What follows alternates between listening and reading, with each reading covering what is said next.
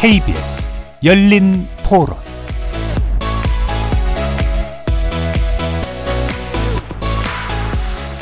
여러분 안녕하십니까? KBS 열린 토론 한상권입니다. 이번 주 금요일 KBS 열린 토론은요. 지적 호기심에 목마른 사람들을 위한 전방위 토크, 줄여서 지목전 토크 시간입니다. 참 오랫동안 대중의 사랑을 받아왔던 만화 캐릭터죠. 미키 마우스. 다들 알고 계실 거예요. 영리하고 엉뚱하고 귀엽고 한 생쥐 캐릭터 미키 마우스가 올해부터 캐릭터 변신이 가능해졌습니다. 아, 미키 마우스가 1928년생이거든요. 그러니까 이제 96살이 돼 가네요. 아, 이 미키 마우스가 올해부터 초대 미키 마우스의 저작권이 풀리면서 2차, 3차 가공이 가능해졌습니다. 어, 동심의 상징으로 아이 어른 구분 없이 사랑을 받아온 미키 마우스가 호러 영화, 뭐 공포 게임의 주인공으로 변신한 모습. 이거 어떻게 바라봐야 할까요? 공공 저작물이 된 미키마우스의 변신. 지목전 1부에서 얘기를 나눠보고요. 2부에서는 우리나라 간판들의 변신에 대해서 얘기를 해보겠습니다. 이게 좀 오래된 것 같은데요. 이 주제가 음, 도심 곳곳 상점에 외국어 간판들이 예, 빼곡해졌습니다. 뭐 어떤 곳인지 이게 한국인지 미국인지 간판만 봐가지고는 가늠이 안 되는 곳도 생겨났고요. 한국어 한판이 아예 눈에 띄지 않는 거리도 있습니다. 그래도 이제 세계적인 문화 강국으로 성장하고 있는 대한민국에 외국어 간판이 질비하게 된 것. 이거 좀 생각해 볼 문제입니다. 지목전 토크 2부에서 이 내용으로 전방위 토크 진행해 보겠습니다. 살아 있습니다. 토론이 살아 있습니다. 살아있는 토론, KBS 열린 토론. 토론은 라디오가 진짜입니다. 진짜 토론, KBS 열린 토론. 자, 오늘 함께 하실 네 분 소개해 드리겠습니다. 나라를 걱정하는 물리학자 이종필 건국대 교수 나오셨습니다. 안녕하세요. 이종필입니다. 안녕하십니까? 문학을 사랑하는 영화 평론가 강유정 강남대 교수 나오셨고요. 안녕하세요. 강유정입니다. 예, 반갑습니다. 규정을 거부한다. 한국 여성 변호사회 손정혜 변호사 나와 주셨습니다. 안녕하세요. 손정혜입니다. 안녕하세요. 그리고 소설 쓰는 변호사 정지우 작가 나오셨어요. 안녕하세요. 정지우입니다. 예, 반갑습니다. 오늘 어, 기침들을 좀 하시네요. 예. 오늘 공기가 조금 탁하죠. 예. 많이 탁한데요. 많이 많이 탁해요. 이건 참 우리가 어, 어떻게 뭐 이사 갈 수도 없고 말이죠. 날씨가 추우면은 그래도 조금 나은 것 같은데 오늘은 날씨도 그렇게 따뜻하지 않으면서 공기가 탁합니다. 자, 아, 우리 청취자 여러분들 샵 9730으로 의견 남기실 수 있습니다. 단문 문자 50원, 장문은 100원의 정보 이용료가 있습니다. KBS 모바일 콩과 유튜브를 통해서 무료로 참여하실 수가 있고요. 모바일 콩에서는 보이는 라디오로 참여하실 수 있습니다. 자, 각기 다른 전공과 개성과 지식을 가진 네 분의 출연자와 함께 만들어 갑니다. KBS 열린 토론 지목전 토크 시작해 보겠습니다. 자, 미키마우스가 공포 영화의 주인공이 됐답니다. 어, 들어보셨어요? 올해부터 초대 미키마우스의 저작권이 풀리면서 그 캐릭터의 재가공이 가능해졌다는 얘기입니다. 호러 영화의 뭐 살인마가 된 미키 마우스. 이거 어떤 생각이 드세요, 네 분? 이 교수님.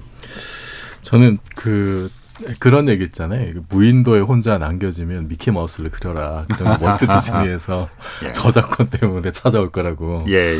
그래서 저는 이 소식을 듣고 처음 든 생각이 야 드디어 드디어 저작권이 풀리는구나. 예. 그런 생각이 들었고 어 그 이제 호러 영화 주인공이 된 미키 마우스 모습을 이제 사진으로 봤는데 엄청난 반전. 음. 일단 엄청난 반전이고 어 뭔가 저 제 취향인 것 같아요. 제가 그런 쪽을 조금 약간 호러. 매니아세요?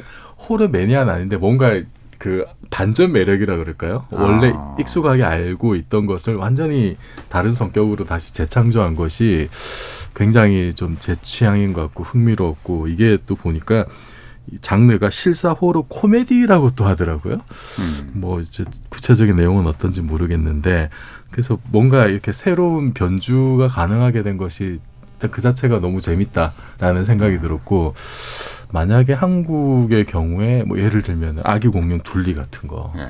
이게 나중에 이제 뭐 고질라 같은 거대 괴수가 되면 어떨까 그런 상상도 잠깐 해봤는데 아 동심 파괴네요 이거. 예, 그러면은 정말 어, 국내에서 굉장히 큰 여러 가지 얘기들이 나올 것 같다는 생각도 들었습니다.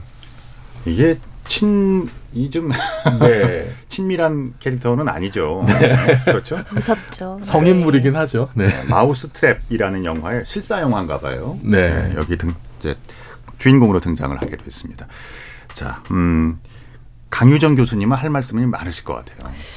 뭐 일단은 저작권이 있다라는 건 마- 모든 창작자에게 있어서 일종의 좀 무거운 짐이기도 합니다. 어, 어, 그 말하자면 제가 영화책을 쓸 때에도 그 영화 사진을 제대로 쓸 수 없는 게 영화 사진을 만약 갖다가 쓰다면 그 저작권료가 워낙 비싸기 때문에 음. 그리고 최근에는 과거에는 문학 작품 인용이 좀 더 쉬웠는데 지금은 어, 출판사와 협의가 잘 안 될 경우에 큰일 나기 때문에 무조건 직접 인용은 안 되고 간접 인용 처리해야 된다. 그래서 편집자와 그 부분을 수정하는데 엄청 긴 시간이 걸리거든요. 음. 그러니까 때로는 아 저작권이라는 게 원래 이 글을 혹은 이 이미지를 만들어낸 창작자에게 권리를 보장해 주기도 하지만 또 한편으로는 자유롭게 인용도 하고 이걸 가지고 재창조함으로써 더 살아날 수 있는 현재적인 어떤 문화 상품으로 만들 수 있고 문화 가치를 만들어 갈 수 있는데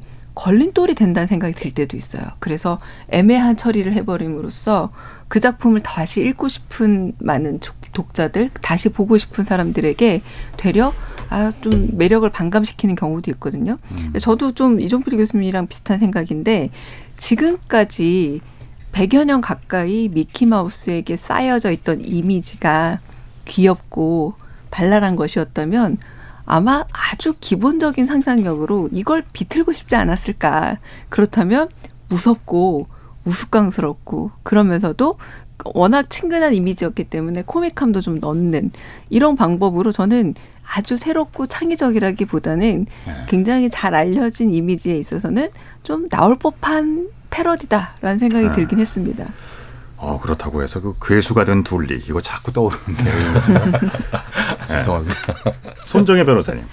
일단은 그 영화 컨텐츠는 19금이 돼야 되지 않을까 이렇게 마- 말씀하신 것처럼 동심 파괴의 문제가 있지 않을까 생각이 드는데요. 저는 딱 보고 어 이게 동일성이 인정이 될 것인가에 대한 고민도 좀 있었어요. 너무나 변형이 좀 많이 되어 있다 이렇게 말씀드릴 수 있는데 마치 할로윈의 파티에 등장할 법한 조금 약간 계기스럽고 공포스러운 느낌으로 변형이 되다 보니까 아직까지는 익숙하지 않고 생경하다.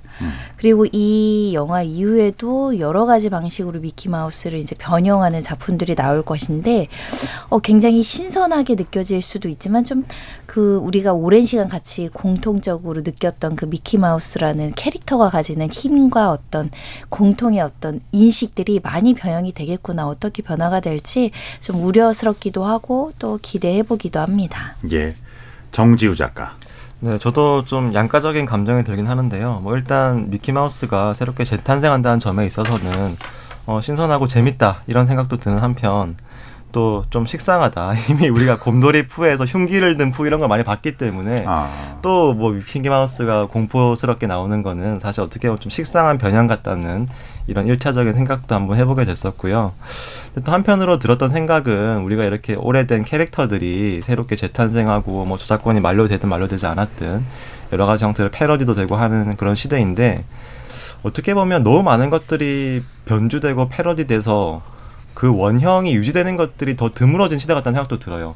꽤 오래된 그런 캐릭터와 이미지와 뭔가 그런 과거의 역사를 축적한 것들이 네. 그 상태 그대로 이어지면서 우리에게 어떤 오래된 어, 안정감과 다정함을 주는 것보다 어떻게 보면 요즘에는 뭐 예술도 그렇고 모든 것들이 뭐 변주 뭐뭐 부수고 해체하고 이런 시대잖아요. 그런 네. 시대에 또 미키마우스 해체된다는 것 자체가 뭐 그냥 그럴 법하다. 약간 식상하다. 뭐또 음. 그럴 수 있, 또 그게 그렇게 좋은가? 그게 그- 그렇게 재밌나? 네. 약간 그런 생각도 한편을 해보게 되는 양가적인 감정들이 막 드는 그런 어, 변주였던 것 같습니다. 그런가요? 그러니까 이런 흐름이 이미 시작됐습니다. 작년도에도 그 중국에 못 들어가는 디즈니 캐릭터 있잖아요. 디즈니 캐릭터인가?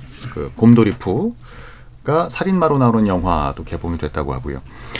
근데 이제 되돌아보면은 저도 어릴 적에 아버지가 사주신 어, 미키마우스 시계 이거를 받고서 얼마나 기뻐했는지 몰라요. 예, 이제 나이를 먹으면서부터는 이제 생각이 좀 달라지긴 했습니다만은 여러분들의 추억 속에 남아 있는 미키 마우스 어떻습니까? 이교수님. 저는 솔직히 미키 마우스에 대해서 그렇게 추억이 많지는 않아요. 아, 네. 제가 나름 연식이 있는 사람이긴 합니다만 또 나름 신세대이기도 해서 아, 네, 저, 네. 저 희 때는 아유, 그러시구나. 사실은 예, 예. 뭐 디즈니 애니메이션도 물론 뭐 이렇게 흥행을 했지만 저희 세대 때는 일본 애니메이션이 아, 예. 또 본격적으로 이제 막 그 붐을 일으키던 그 제가 어렸을 때 70년대는 뭐 이제 대형 로봇 애니메이션이라든지 마징가. 네네 그런 거 아니면은 뭐 은하철도 999나 뭐 미래소녀 코난의 이런 거를 보고 자란 세대라서 좀그그 중심점이 이렇게 일본으로 넘어가던 시대여서 사실은 예. 그냥 이렇게 캐릭터화된 미키 마우스를 굉장히 많이 음, 음. 접했던 예아 그래서 저거는 어 미제는 좋은 것 이제 이런 이미지가 좀 많이 있습니다 저는 그렇군요. 네. 정 작가는 어떻게 생각하세요? 네, 저도 사실 이 교수님처럼 미키 마우스에 대한 대한 어떤 만화적인 기억은 거의 없는 것 같아요. 뭐 최초로 기억나는 캐릭터라고 해도 뭐 톰과 제리 정도, 음. 하- 뭐 호호 아줌마, 뭐 그 정도는 기억이 나는데 네.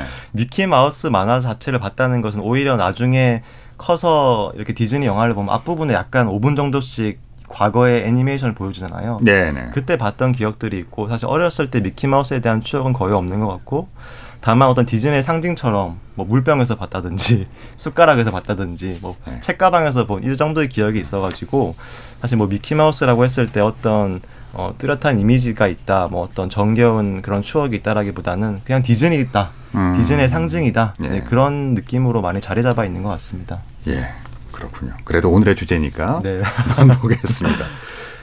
그 미키 마우스와 그 여자친구 미니 마우스 뭐 이렇게 전 세계에서 참 가장 유명한 캐릭터인데요. 이 캐릭터 얘기를 좀 깊게 해볼까요, 강 교수님? 그 아까 톰과 제리를 말씀하셨는데 톰과 제리는 톰이 덩치는 크지만 늘 당하고 제리는 덩치는 작지만 영악하게 늘 꾀를 부려서 치즈를 빼앗아 가는 캐릭터라고 일종의 personality 성격을 가진 캐릭터로 기억이 나는데 네. 가만 생각해 보면 우리한테 미키 마우스나 미니 마우스는 그 야구팀 삼성 라이온스 하면 떠오르는 사자처럼 어떤 트레이드 마크지 작품 속에 음. 특정한 행위를 한 어떤 캐릭터로 잘 떠오르진 않아요. 네. 그래서 아까 어, 미니 마우스, 미키 마우스 그리면 누군가 찾아온다라는 건 요 그림 이미지는 떠오르지만 아까 잠깐 제가 말씀드렸던 것처럼 제리가 뭘 한다, 톰이 뭘 한다라는 서사적인 캐릭터는 아니거든요.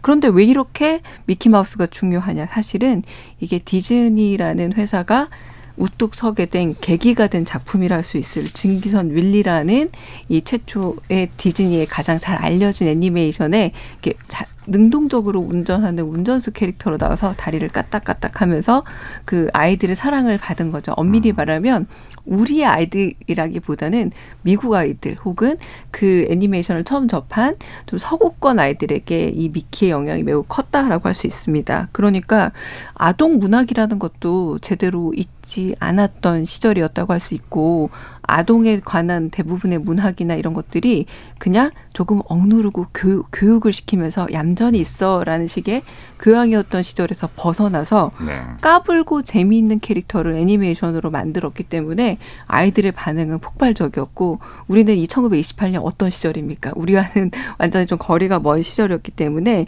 그래서 이제 미국의 헐리우드를 만들게 된 그리고 이 20년대가 사실 미국 영화사에서는 스튜디오 영화사라 부르는 유니 우리 미국 가면 유니버설 스튜디오나 이런 데 여행 가잖아요.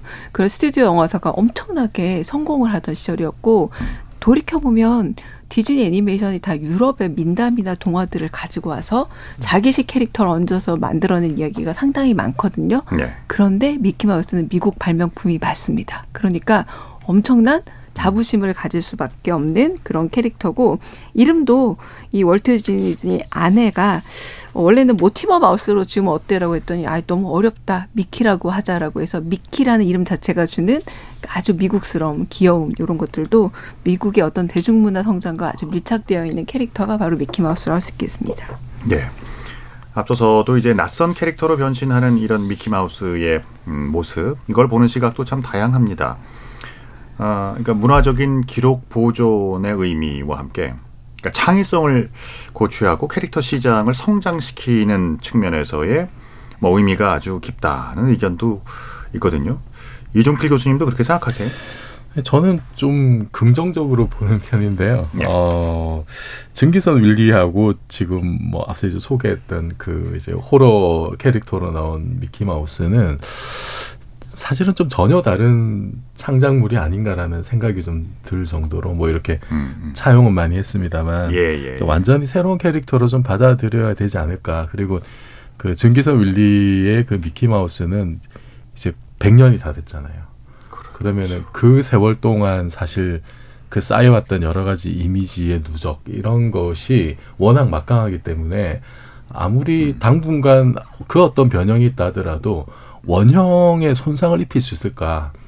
그 수많은 변형이 나온다고 해서 증기선 윌리의 존재가 이렇게 잊힐 수가 있을까라는 생각이 들어요. 예. 어, 최소한 그러기 위해서는 또 다른 100년이 한 지나야 되지 않을까라는 생각이 들어서 그리고 이게 물론 이제 누군가에게는 그 증기사 윌리에 엄청난 애착을 가지고 있는 사람들에게는 동심 파괴다라고 할 수도 있겠지만은 꼭 우리가 누군가의 추억을 지켜 주어야만 하는가 그 그것이 이제 최상의 가치가 되어야 하는가 예. 어, 예. 존중은 해야 되겠지만 네. 그것이 어떤 절대적인 어떤 가치라고 볼 수 있겠는가? 왜냐하면은 그런 기억이 없는 사람들도 이제 많거든. 방금 말씀하셨듯이 미키 마우스에 대한 기억은 사실은 서구권이나 미국에 굉장히 애착이 가 있는 그런 거고 이런 논란은 예전에 뭐 인어공주 같은 영화도 이제 뭐 예를 들어서 흑인 인어공주가 나왔을 때도 동심 파괴다라는 얘기들이 많이 나왔지만 그래서 저는 어쨌든 문화적 다양성이라는 측면에서 저는 그 가치가 굉장히 좀 어, 높게 좀 이렇게 평가를 해야 되지 않느냐. 그런 측면에서는 좀 다양한 변주가 나오는 것이 어, 좀 훨씬 더 재밌고 바람직하지 않을까 싶습니다. 그러니까 동화에 있어서도 뭐 우리들 이제 근래 저, 어, 많이 에, 주목하게 된 게 잔혹 동화들 있잖아요. 그러니까 우리가 원래 그 originality를 갖고 있다고 생각한 그러니까 이거 이제 어, 어떤 캐릭터에 어떤 의미를 부여하느냐 뭐 이런 문제일 수도 있을 것 같아요. 정지우 작가. 그렇죠. 어, 일단 기본적으로 어떤 뭐 만화 캐릭터뿐만 아니라 우리가 뭐 고전 문학이라고 하는 뭐 안데르센 동화라든지 그런 여러 가지 캐릭터들이 현대에 와서 각색되고 재탄생하면서 굉장히 매력적인 경우들이 상당히 많잖아요. 네. 그리고 특히 뭐 슈렉 같은 영화에서는 이제 또 기존의 뭐 현대적인 캐릭터까지 전부 다 이제 변주를 하는 식으로 해서 또 정말 많은 사람들의 사랑을 받기도 했었고 그런 식으로 우리가 어떤 어, 창작된 캐릭터가 영원 영원 불변하는 이제 그 시대에 맞춰, 맞춰 맞춰서 만들어진 그런 캐릭터가 영원히 그대로 보존돼야 되는 건 아닐 것 같아요. 음. 근데 동시에 우리가 이렇게 변형과 변주와 이런 해체 같은 것들이 굉장히 익숙해진 시대에 또 그 원형의 가치는 또 어떤 식으로 보존할 수 있을지도 함께 고민을 한다면 네. 어, 더 좋은 그런 문화를 만들어갈 수 있지 않을까 네, 그런 생각도 함께 하게 되는 것 같습니다. 예. 손 변호사님, 미국이 이런 저작권을 보호하는 기한이라고 해야 되나? 꽤 기네요. 95년입니까 이게? 네, 저작권은 사실은 미국의 역사로는 이제 저작권을 계속 대폭적으로 늘려온 어떤 뭐 뭐라고요? 고 할까요? 획기적인 예. 연장 때문에 오히려 미국의 문화 산업이 굉장히 발전하고 헐리우드라든가 이런 음. 애니메이션이 굉장히 큰 도움을 받았다. 이런 역사를 가졌다. 이렇게 말씀드릴 수밖에 없는데요. 네. 우리나라도 사실은 많이 대폭대폭 늘리긴 했지만 미국은 굉장히 넓혀왔습니다. 1790년 최초에 이제 연방 저작권법이 들어올 때는 14 플러스 14, 그러니까 14년이 기본이었고 갱신하는 경우에 14니까 28년이었거든요. 그러다가 1831년 도에 가서는 56년으로 늘어납니다. 그리고 1976년에는 이제 75년으로 늘어가고요. 그러다가 이제 98년경에 이르러서는 95년으로 이제 저작권 보호 기간이 굉장히 늘어나다 보니까 많은 나라의 것도 영향을 미쳤을 뿐만 아니라 우리나라도 사실은 한미 FTA로 2011년에 70년으로 기존에 50년이었던 걸 연기하거든요. 그러니까 네. 창작자가 살아있을 동안은 저작권을 독점적으로 보장을 하고 하고. 이 사람이 죽었을 때 그럼 사후에 몇 년까지 저작권을 보호할 것인가. 돌아가셨기 때문에 대부분은 양도 받은 사람이나 상속인들이 이제 저작권료를 받게 되는 건데 예. 그걸 이제 90년 이상 넓혔다는 것은 굉장히 한 세대를 넘어가는 기간이기 때문에 음. 이 저작권을 공부하고 연구하는 사람들 입장에서는 굉장히 팽팽하게 더 이상 늘려서는 안 된다.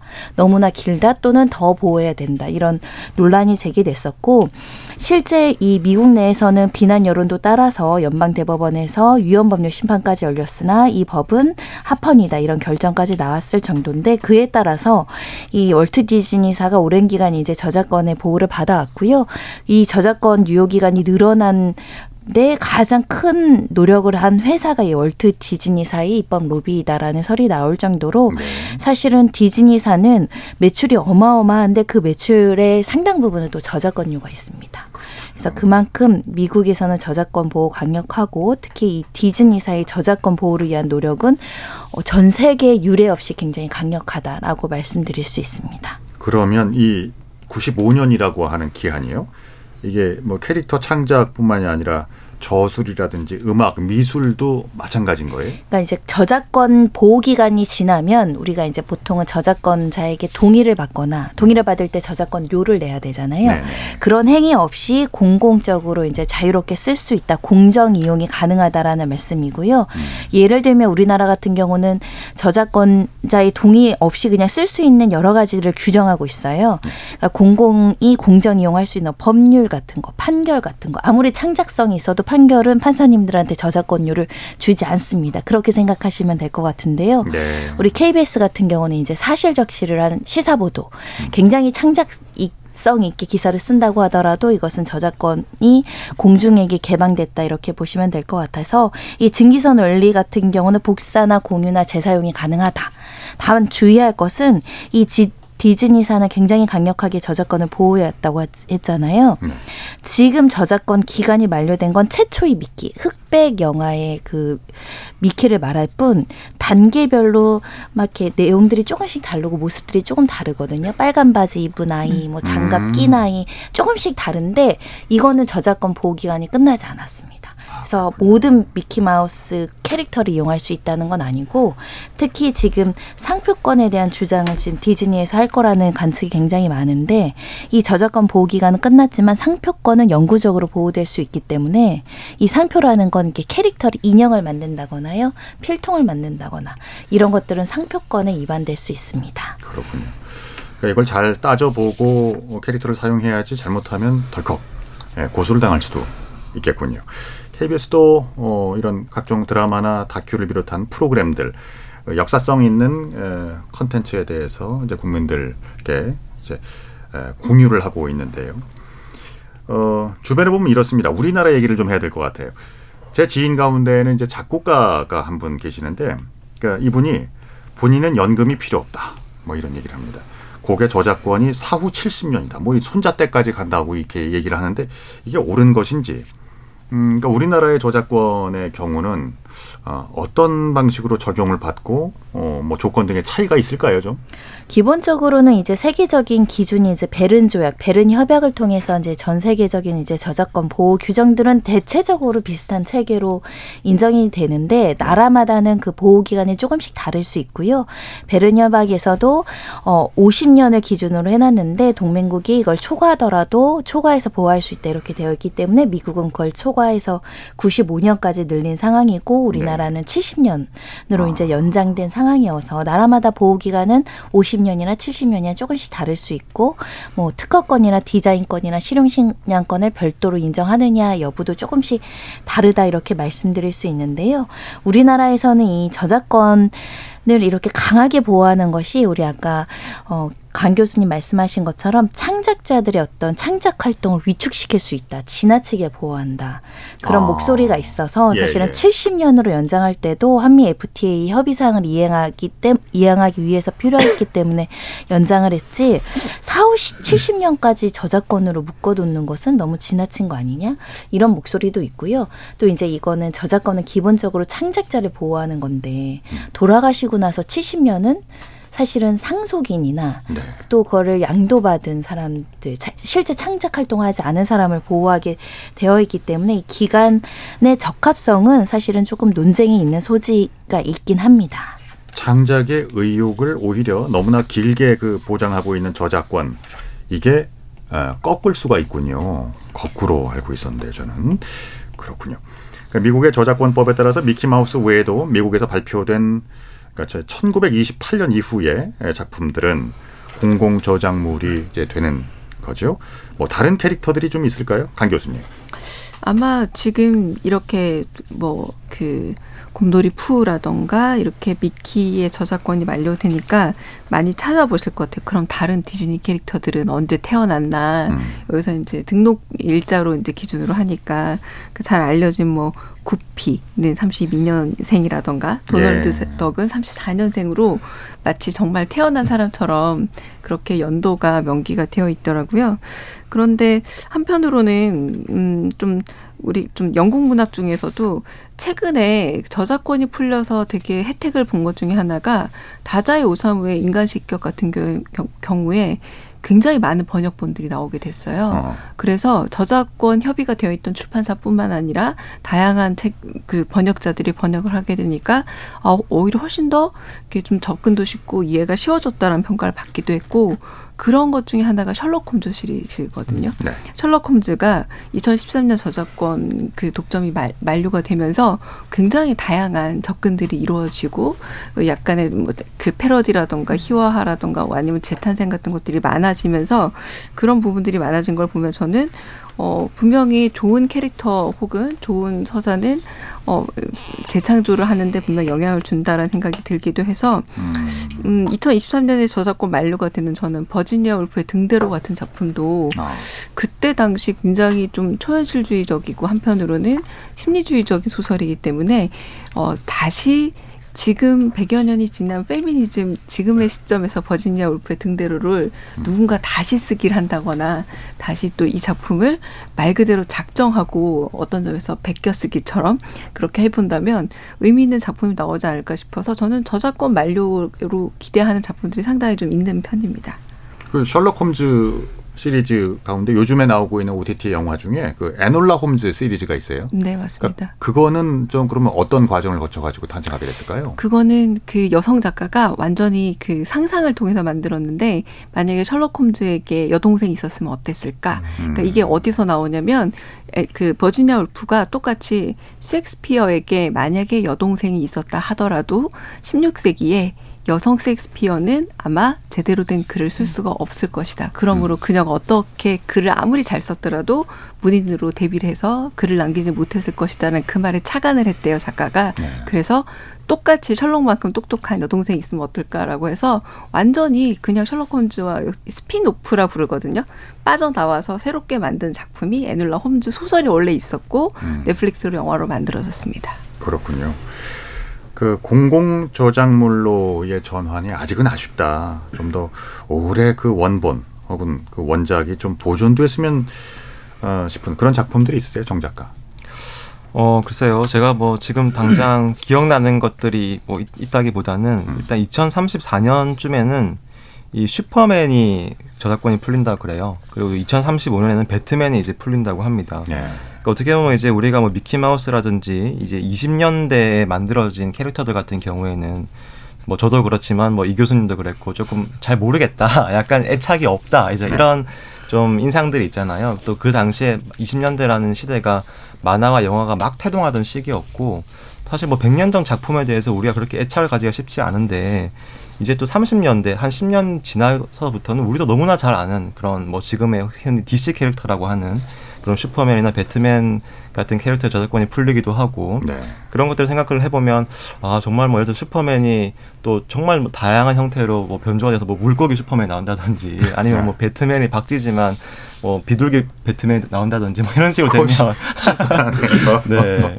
뭐 약간 뭐 유전자 조합된 뭐 예, 그런 예, 식으로 굉장히 또 이제 낯설 수 있겠다 뭐 그런 생각은 하게 되고요. 또 아까 강 교수님 말씀하신 것처럼 사실 이 저작권 문제라는 게 이 번역과도 밀접하게 연관이 되어 있습니다. 그래서 이 번역 자체가 이제 2차적 저작물 작성을 하는 거기 때문에 저작권 그 사용 허락이 있어야만 되거든요. 근데 이제 어, 이 특히 고전 문학 작품 같은 경우들은 우리가 저작권이 만료되면서 굉장히 많은 혜택을 보고 있죠. 우리나라에도 어, 다양한 그 고전 번역본들이 많이 나오고 있고, 뭐 대표적으로 오즈의 마법사, 뭐 어떤 그 이상한 나라의 앨리스 이런 것들 너무 다양한 출판사에 다양한 판본으로 나오고 있어서 그런 것들도 참 좋은 일이다 한편으로는 네, 예, 그런 생각도 많이 하게 되는 것 같습니다. 그 어느 정도 그러니까 뭐 그림이나 음악이나 그 저술이나 뭐 이런 것들에 대해서 어 그러니까 대단히 유명한 작품들은 이제 공공재가 된 경우가 꽤 있잖아요. 그러니까 기간을 정해놓고 저작권을 종료시키는 것 이거는 그 어떤 방향으로 좀 가야 할지 그럼 찬성하시는지 이 교수님. 저는 그 공공재 대표적 사례를 떠올려 보니까 과학 지식이 있더라고요. 네, 네. 그 과학 이론이나 이런 데 만약에 이제 저작권을 인정하게 되면 과연 우리 인류가 지금만큼의 어떤 네네. 문화를 만들 수 있었을까? 아, 상대성 이론이나 양자역학에 저작권이 걸렸으면 논문 쓰고 교과서 쓰고 뭐 이러는데 뭐 엄청난 그 사실은 제한이 걸리는 거잖아요. 그렇죠.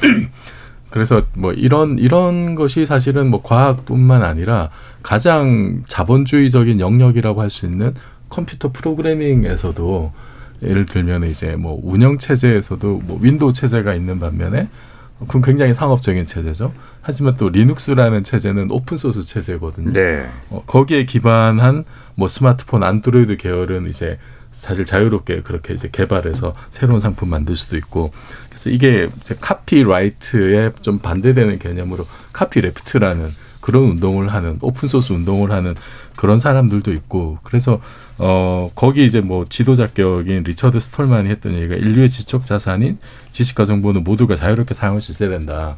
이런 기본 원칙을 천명한 적이 있는데 뭐 모든 영역에서 이게 다 적용될 수는 없겠죠.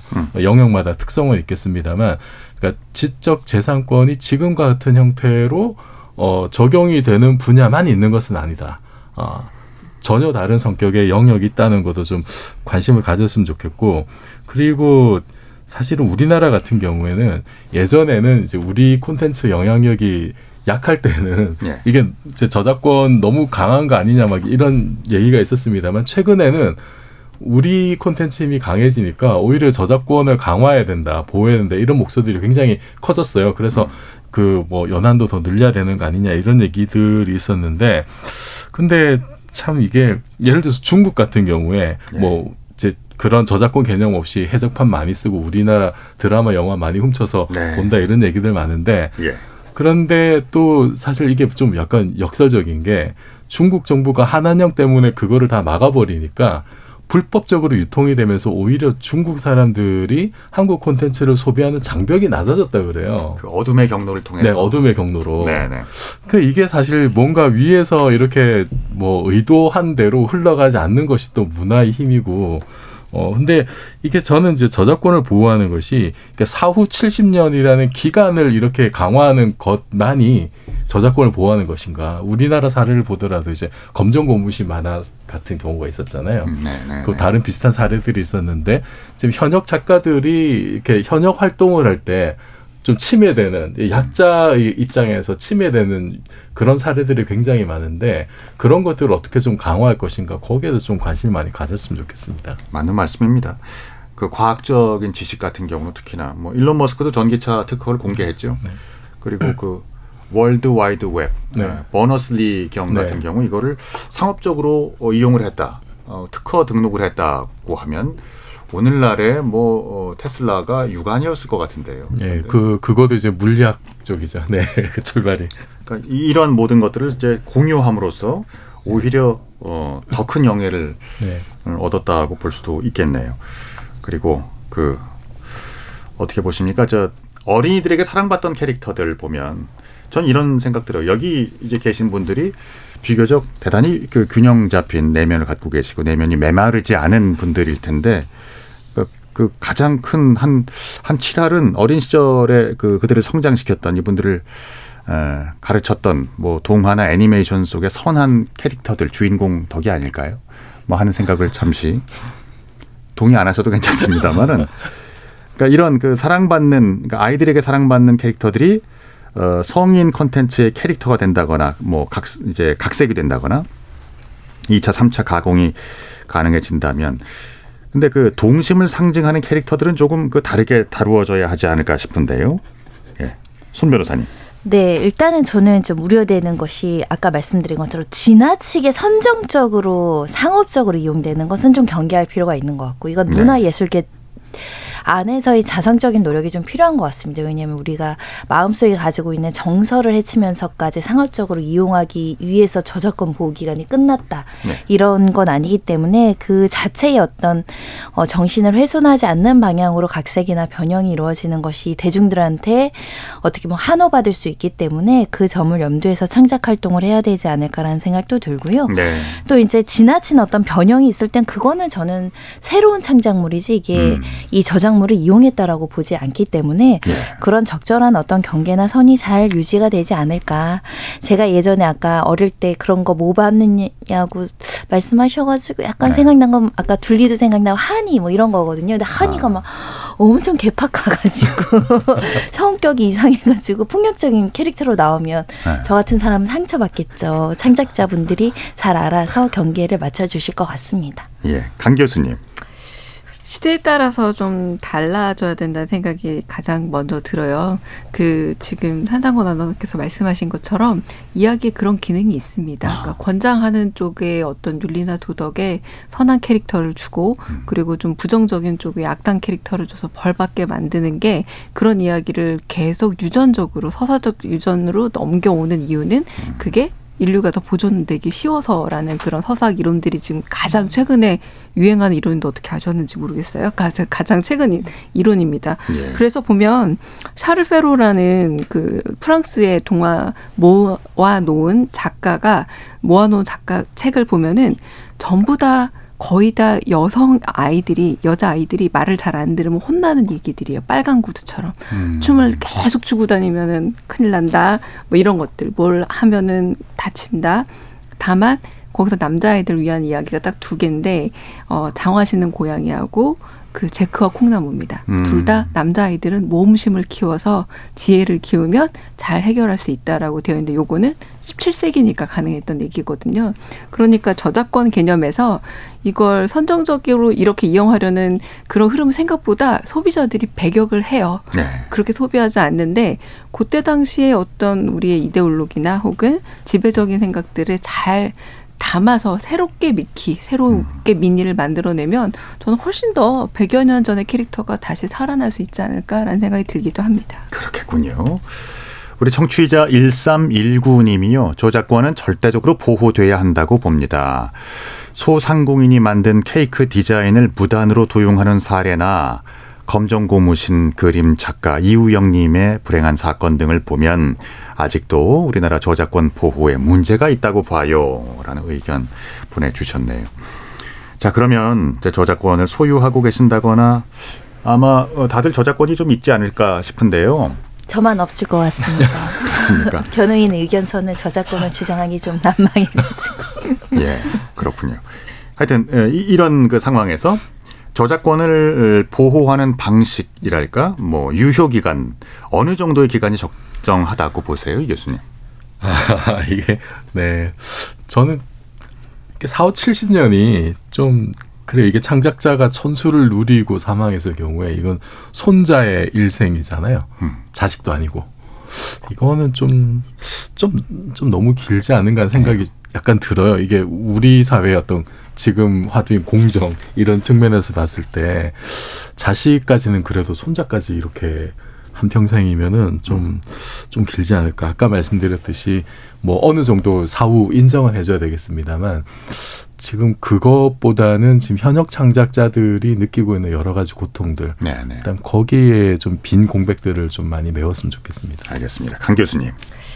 저는 창작자 개인의 권리라면 좀 보존해 줄 필요가 있다. 그러나 지금 미키마우스 사태만 보더라도 좀 기업적 권리로 가는 것 같아요. 음. 그러니까 이게 발, 기업의 상품권과 아까 상표권 말씀하셨는데 잘 구분이 좀 애매한 지점도 없지 않아 있지 않나. 왜냐하면 흑백으로 된 1928년 미키는 사실 지금 작품으로서의 저작권 이미지보다는 네, 네. 훨씬 이미지가 강한 것 같아서 만약 개인을 향한 창작자 개인의 권리라면 이건 충분히 조금 더 논의돼도 되고 조금 보장돼도 되지 않을까 저는 개인으로 그렇게 생각이 듭니다. 예. 정지우 작가.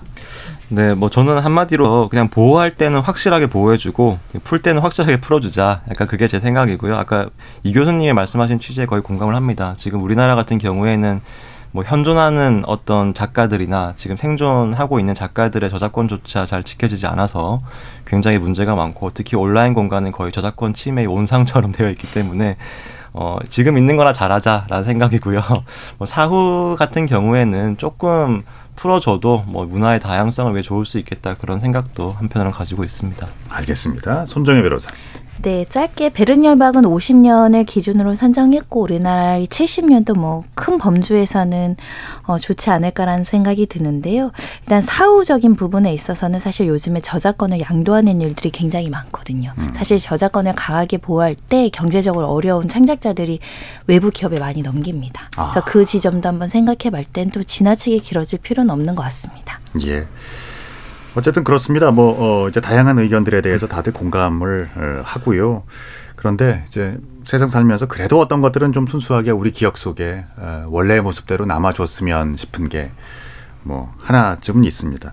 그러니까 오늘의 주제를 다루면서 조금은 좀 섭섭한 마음이 들기도 하네요. 지금 시각은 8시 1분 지나고 있습니다. 상대 얘기 중에서도 맞는 얘기가 있잖아요. 그러면 어, 예, 거기까지 동감이 이루어졌으니까 그럼 또 요 다음 가시죠. 무슨 정반합, 정반합 이렇게 가야 되거든요. 이기고 지는 걸 떠나서 좋은 결론을 더 줄여내셨으면 좋겠어요. 선 넘지 않는 그런 토론. 별로 의미는 없을 것 같아도 그래도 그런 자리가 자꾸 있어야 뭐가 변화가 있을 것 같아요. 그렇게 하다가 보면 뭐라도 뭐 하나 얻어 걸리는 게 있겠지요. 시민 농객 여러분을 기다립니다. 평일 저녁 7시 20분 KBS 열린 토론. 지적 호기심에 목마른 사람들을 위한 전방위 토크. 어, 강유정 강남대 교수, 정지우 작가, 손정혜 변호사, 물리학자, 이종필 교수 어, 네 분과 함께하고 있습니다. 이분은 출연자의 픽으로 전방위 토크 이어가 보겠습니다. 어, 오늘은 정지우 작가가 어, 출연자 픽을 가져오셨는데 소개해 주시죠. 네, 어, 이 사연은 제가 최근에 좀 사연이 있습니다. 저희 아이가 요즘 한창 한글을 읽고 있어요. 그래서 차를 타고 가다가도 중간에 간판이 보이면 음. 열심히 읽어요. 그래서 예. 생화꽃 직판장이 무슨 뜻이야, 아빠? 뭐 이런 어, 그 생화꽃 직판장, 어, 뭐 꽃을 판다는 뜻이야. 이제 이렇게 제가 열심히 대답을 해주고 하는데 또 같이 이제 길을 걷다가도 요즘 또 저희 동네가 약간 젊은이들이 많이 찾는 그런 동네인데 네. 이 간판들이 뭐 외국어로 된 간판도 되게 마, 많이 생기기 시작을 했어요. 근데 특히 뭐 영어 같은 경우에는 아이가 뭐 물어보면 뭐 place, 뭐 핫 이런 것들은 제가 충분히 대답을 해줄 수 있지만 갑자기 이상한 걸 물어보기 시작하더라고요. 저거는 뭐야? 무슨 뜻이야? 어느 나라 말이야? 그럼 가끔 제가 어느 나라 말인지도 알 수 없는 그런 간판들이 보이기 시작하는데 아 이게 우리나라가 다문화가 되어서 이렇게 외국인 분들이 운영하시는 가게가 생겼나 보다 했는데 알고 봤더니 그게 아니라 이제 우리나라 사람들이 운영을 하는데 완전히 외국 컨셉으로 만들어서 안에 뭐 메뉴판 분위기부터 간판까지 한국어는 전혀 없이 이제 완전한 외국어로 어, 이렇게 운영되는 그런 가게들이 많이 늘어나고 있더라고요. 특히 뭐 최근에 뭐 되게 핫해지고 있는 용리단길이나 힙지로, 을지로, 대학로 이런 곳들에 보면 어 일본어로만 된 간판들이 있다든지 뭐 어, 그래요? 예, 그래서 네. 한국어가 아예 전혀 적혀 있지가 않아요. 뭐 이런 간판 너무 흔해졌고 시- 사실 뭐 심지어 뭐 태국어, 베트남 뭐 이런 것들도 존재하고 있는데 또 그런 곳들이 인기가 굉장히 많습니다. 사람들이 줄 서는 곳은 무슨 말인지 알아들을 수 없는 곳에 다- 항상 줄을 서 있잖아요. 예, 예. 을지로 같은 데도 가면 찾을 수 없는 곳에 막 숨겨져 있는 곳에 사람들이 제일 많고 이런 것처럼 좀 그런 외국어 간판, 네, 외국어 메뉴라든지 이 외국어가 굉장히 일상화된 이런 어, 요즘 사회와 거리에 대해서 한번 이야기를 해보면 어떨까 네, 네. 그런 소재를 가져왔습니다. 그렇습니다. 이런 뭐 사례들이 참 뿌리 깊은 건 맞는 것 같아요. 어떤 분들은 이제 여기에 대해서 거부감이 들기도 하고 또 다른 분들도 있습니다. 국제 도시로서 면모가 있지 않느냐.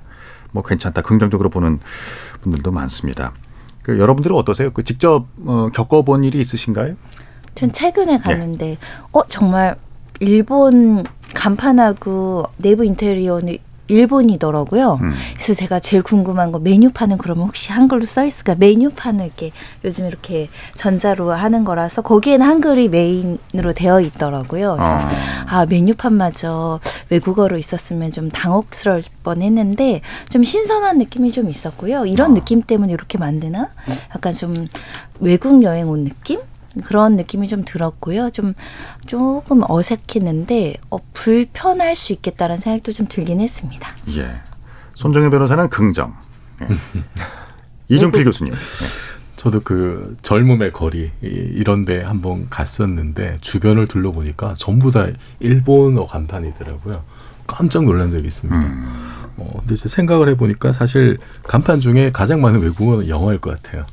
그 제가 찾아보니까 2019년에 한글 문화연대라는 데서 12개 자치구에 7,252개 간판을 조사한 적이 있대요. 예. 외국어가 23.5%, 외국어 한글 병기가 15.2% 상당히 높죠.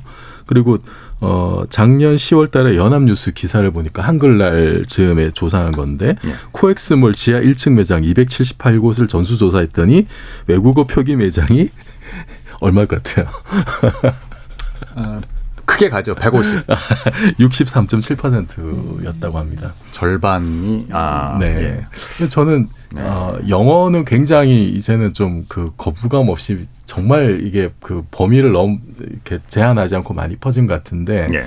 어, 일본어라든지 아니면은 이제 동남아 뭐 언어나 이런 것들은 제 느낌에는 주로 요식업 쪽에 좀 많은 것 같아요. 그래서 네. 이- 여기에는 좀 여러 가지 요인들이 복합돼 있지 않나 이런 생각이 들고 이게 저는 어떤 원인이라기보다는 그것은 하나의 결과이지 않을까라는 생각이 들고 또 거꾸로 한번 좀 보자면은 최근에는 한류 영향력이 커지면서 일본 같은 경우에 도쿄의 시노쿠부 지역에는 한글 간판 가게들이 굉장히 폭발적으로 늘어나고 있고 네. 또 일본 젊은 세대에서는 이제 이란 믹서라고 하죠. 옛날 우리나라에서 한본어가 유행했듯이 예. 지금 일본 젊은 층에서는 이제 일한 믹서라고 해서 예를 들면 뭐 진짜 소래나 하, 한국말하고 일본말을 섞어서 예, 예. 예, 이런 말들이 이제 유행을 하고 뭐 일본 어린이들은 한글로 이름표를 쓰는 것도 뭐 일부 유행하고 있다고 하는데 이런 이런 시대에 좀 우리 국내에서 오히려 이제 또 다른 외국 애들이 외국어들이 번성하는 것이 약간은 좀 좀 역설적인 면도 좀 있긴 있어 보입니다. 그런데 이제 또 하나 고민해야 될 거는 이게 간판이 어쨌든 좀 공공재적 성격을 무시할 수 없기 때문에 네. 이게 어떤 형태로든 뭐 노인층이라든지 뭐 이런 분들의 특정 계층에게는 일종의 어떤 장벽과 어떤 배척을 하게 되는 그러니까 자연스럽게 뭐 이렇게 no adult zone이 된다라든지 네. 뭐 이런 요소가 되지 않을까 우리가 뭐 어느 사거리에서 약속 장소를 잡는데 네. 이게 지금 그 소통이 안 될 수가 있잖아요 뭐 어느 카페 앞이라고 했는데 이게 지금 잘 간판을 이해하지 못하거나 하면은 좀 그런 면도 이게 사실 우리나라뿐만 아니라 일본에서도 방금 말씀드렸던 그런 현상들 때문에 일본에서도 세대 간 갈등의 요인이 되고 있다고 하더라고요. 네.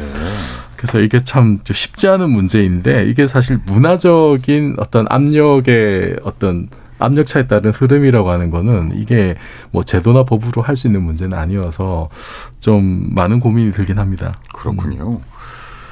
그 간판의 공공재로서의 성격, 예, 그 말씀 공감합니다. 저 프랑스가 지금은 어떤지 모르, 모르겠는데 제가 좀 가본 적이 없어서 요즘에 그 투봉법이라는 법이 있잖아요. 그 문화장관이 만들었다는. 어, 그러니까 거의 뭐 생활용어라든지 공문서라든지 간판이라든지 상품 설명서 뭐 이 모든 전반에 걸쳐서 프랑스어를 이제 어, 전용하도록 되어 있는 강제하는 법이라고 하는데 우리나라에도 좀 뭐 비슷한 상황에 어떤 이제 걸맞게 이제 에, 법이 있는 것 같긴 해요. 근데 실제로 그렇게 뭐 힘을 발휘하는 것 같지는 않습니다. 우리 강 교수님은 어떻게 생각하세요? 음, 정말 오사카 가도 여기가 한국이야 이런데요. 정말 어. 한국어 간판도 많고 일본 아이들이 한국어와 많이 섞어 쓰고 베트남 간 친구들도 그렇게 얘기를 하더라고요.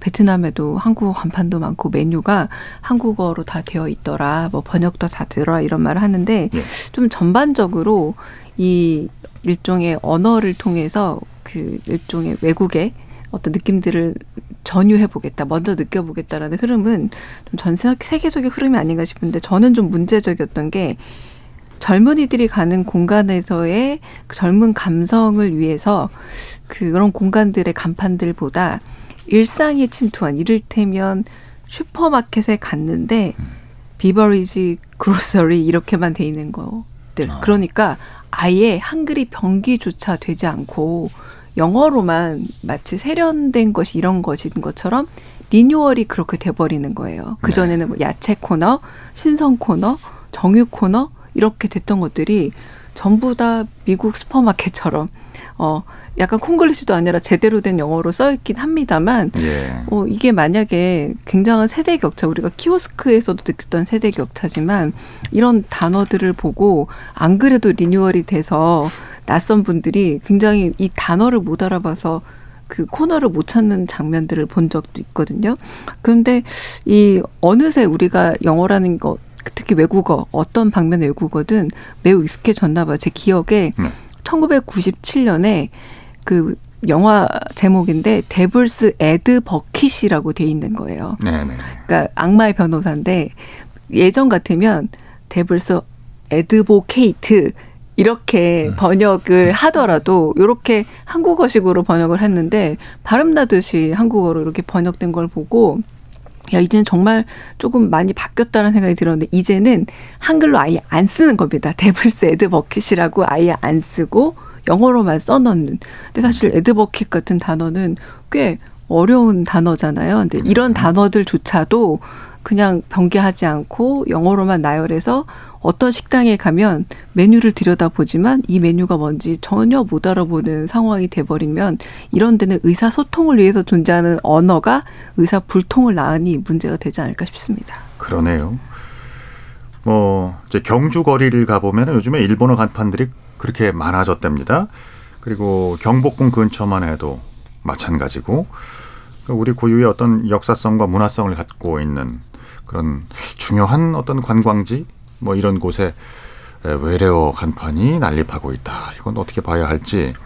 그러니까 이제 뭐 외국인 관광객도 늘어났고 국제적인 위상도 우리가 높아졌으니까 자연적인 흐름이라고 봐야 되나? 이거는 어떻게 생각하세요, 정 작가? 네, 사실 뭐 해외 관광객들이 많이 늘어났다고 해서 우리가 뭐 한글 병기를 하지 않는 외국어 간판이 어, 늘어났다라는 것은 조금 자연스러운 인과관계는 아닌 것 같긴 해요. 예. 뭐 외국인들을 위해서 한글 간판이 있고 외국어를 병기는 할 수 있겠죠. 뭐 지하철에서처럼 외국어로 예약 안내를 해줄 수도 있고. 근데 지금 현상 같은 경우에는 꼭 해외 관광객의 맥락보다는 아무래도 어 그것 자체가 어떤 하나의 세련된 유행하는 가치가 되어버린 네, 그런 측면에서 좀 봐야 될 어, 면이 있는 것 같고요. 사실 뭐 저는 근데 해외 관광객보다는 좀 우리나라가 본격적으로 이제 점점 다문화 사회로 진입해야 되는 그런 과정에서 좀 외국어 간판들이 어, 익숙해질 수는 있다고 생각을 합니다. 특히 우리나라가 이제 더 이상 아이가 태어나지 않는 노키즈존 대한민국이 되었잖아요. 네. 그런 것을 보면 이제 점점 더 외국인 분들과 함께 살아가야 되는 그런 사회는 필연적으로 오게 되는 것이고 또 그런 과정에서 외국, 외국어 간판들이 많이 늘어날 수는 있을 것 같은데 또 지금 현상과는 조금 다른 맥락이긴 할 것 같다. 다만 그럼에도 불구하고 우리가 또 좀 익숙해져야 되는 측면도 아마 있을 것이고 점점 더 찾아올 것이다. 그런 생각까지는 해보게 됩니다. 아까 그 저 현행법에 말이죠, 손 변호사님.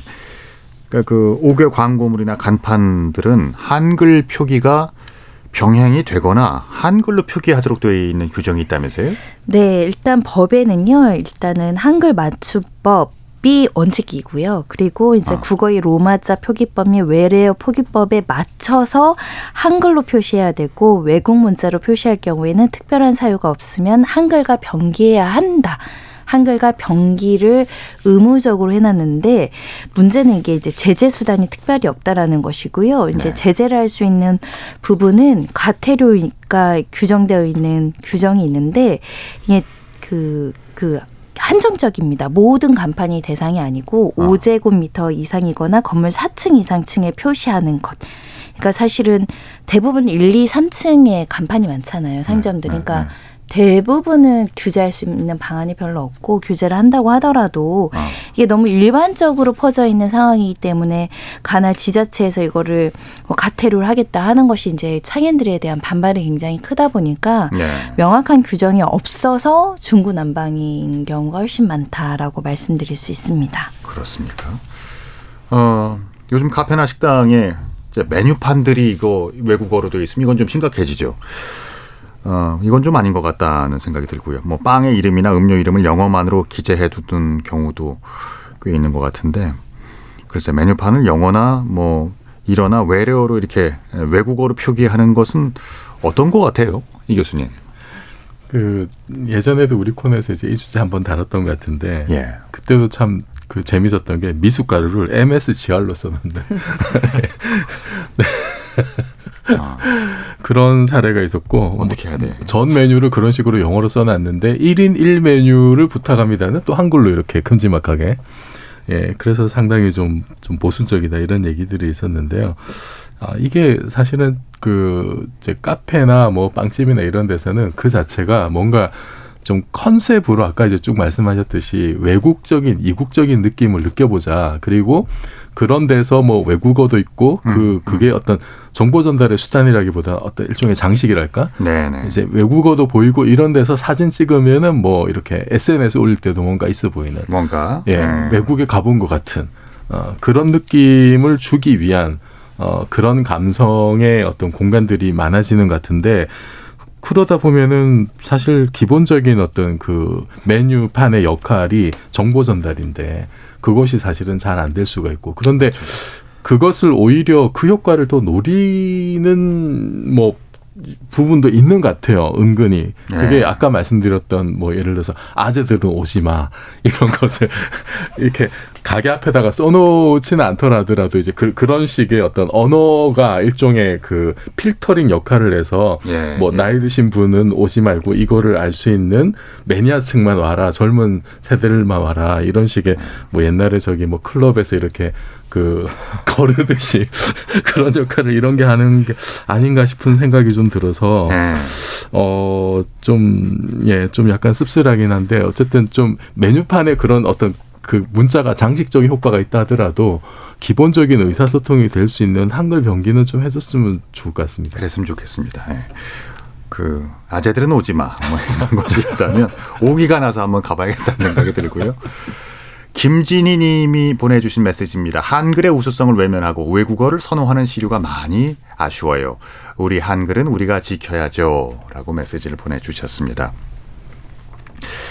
어, 얼마 전에도 어, 그 압구정의 한 아파트 어, 옥상 정원이 있는데 그 정원의 이름을 프랑스 정원 이름으로 이렇게 따라했다고 아세요? 예. 하여튼 이게 논란이 됐거든요. 그러니까 최근에 지어진 아파트를 보세요. 어디 한글 이름이 있었나? 예. 거의 없어요. 어, 이걸 이제 어떤 맥락으로 이해를 해야 될 것 같습니까? 정지우 작가.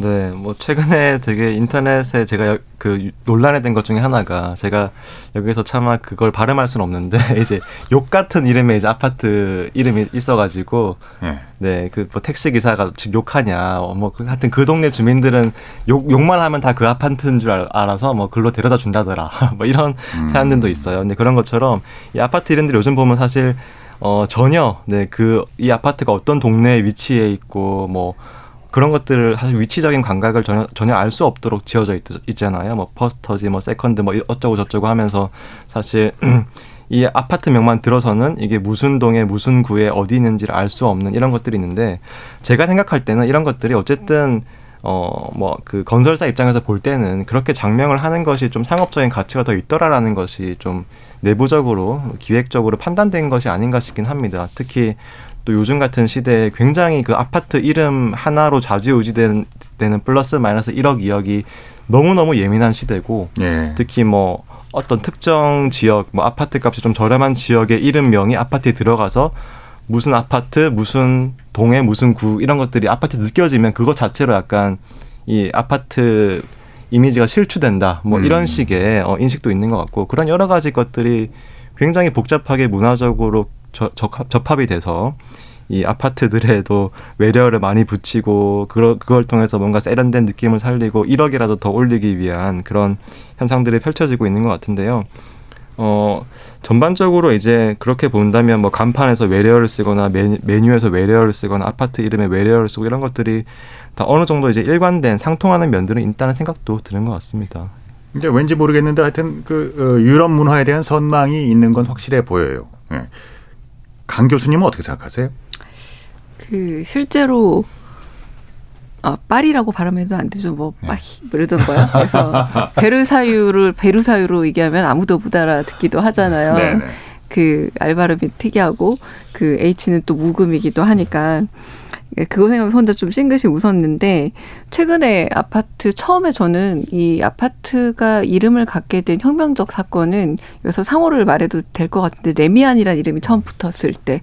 아 아파트에 이름이 붙어서 브랜드가 되는구나. 이게 선풍적 인기를 얻고 나서 이제 계속해서 이름이 붙었는데 여기서도 더 차별화하려고 하다 보니 레미안에서도 뭐뭐 뭐 붙기 시작했던 거겠죠. 그래서 쓸 수 있는 최상의 영어 단어들 그리고 제가 알기로 영어뿐만 아니라 라틴어도 나오고 어, 별별 이제 어원들을 다 끄집어 써서 쓰고 있는데 이 패러다임이 한번 바뀔 때가 되지 않았을까 싶어요. 이제 너무 과포화 상태가 되어 있기도 하고 과거 농담처럼 오죽하면 시어머니가 찾아오지 못하도록 가장 복잡한 이름을 짓는 아파트를 짓자 뭐 이런 게 농담이 될 만큼 그러니까 어르신들과의 이 소통도 잘 안 되는 의미이기도 하고 최근에는 워낙 비슷한 게 많다 보니 걱정될 때도 있어요. 택배 기사분들이나 배달 오시는 분들은 정말 헷갈릴 수 있겠다라는 생각이 들 정도인데 이름이 뭡니까? 불렀을 때 식별 가능성이 가장 중요한 거잖아요. 네. 이렇게 포화 상태가 됐다면 아마 한 번의 패러다임이 바뀔 때가 되지 않았을까 싶고 우리가 지금 얘기하고 있는 한글을 좀 집중적으로 다시 돌아보자면 전 그 생각도 들어요. 한복을 다 입기 싫어할 때가 있었거든요. 명절조차도 한복을 왜 입어 촌스럽게. 최근에 보면은 고궁 주변이나 전주, 경주 가보면 일부러 줄을 서서 한복을 예쁘게 차려입고 네. 머리 모양까지 하고 다니는 어린 친구들이 많아요. 아마 자발적으로 한글에 대한 타이포에 대한 사랑, 디자인 이런 것들이 다시 돌아올 날이 있을 거라는 생각도 들고 지금은 좀 재미있어서 약간 베트남 식당 가보면 굉장히 일부러 허름하게 목욕탕 의자 같은 것들을 갖다 놓고 먹고 이러는 것들을 보자면 지금은 조금 그런 시기로 좀 돌아온 게 아닌가라는 생각도 얼핏 듭니다. 네. 지금 그 인사 뭐 인사동이나 어, 경복궁 근처에 가 보면 스타벅스 간판이 한글로 돼 있어요. 되게 그 명료하게 인식돼서 오히려 그게 되게 세련됐다 이런 생각이 들 때가 있습니다. 오히려 너무 영어 간판이나 외국어를 보다가 한글을 보니까 한글 자체가 또 디자인이 서로 서체가 다르면 이쁘게 보일 때도 굉장히 많거든요. 예. 근데 이건 특별하게 지자체에서 노력해서 얻어낸 성과라고 말씀드릴 수밖에 없는 게 종로구청 관계자가 인사동은 역사문화지구 로 지정되어 있어서 지구 단위 계획에서 이 5개 강곰을 관련된 별도의 규정을 마련해 놨기 때문에 이 한글 표기를 지자체에서 이제 권유할 수 있는 상황이라서 이런 표식이 가능했다라는 것이고요.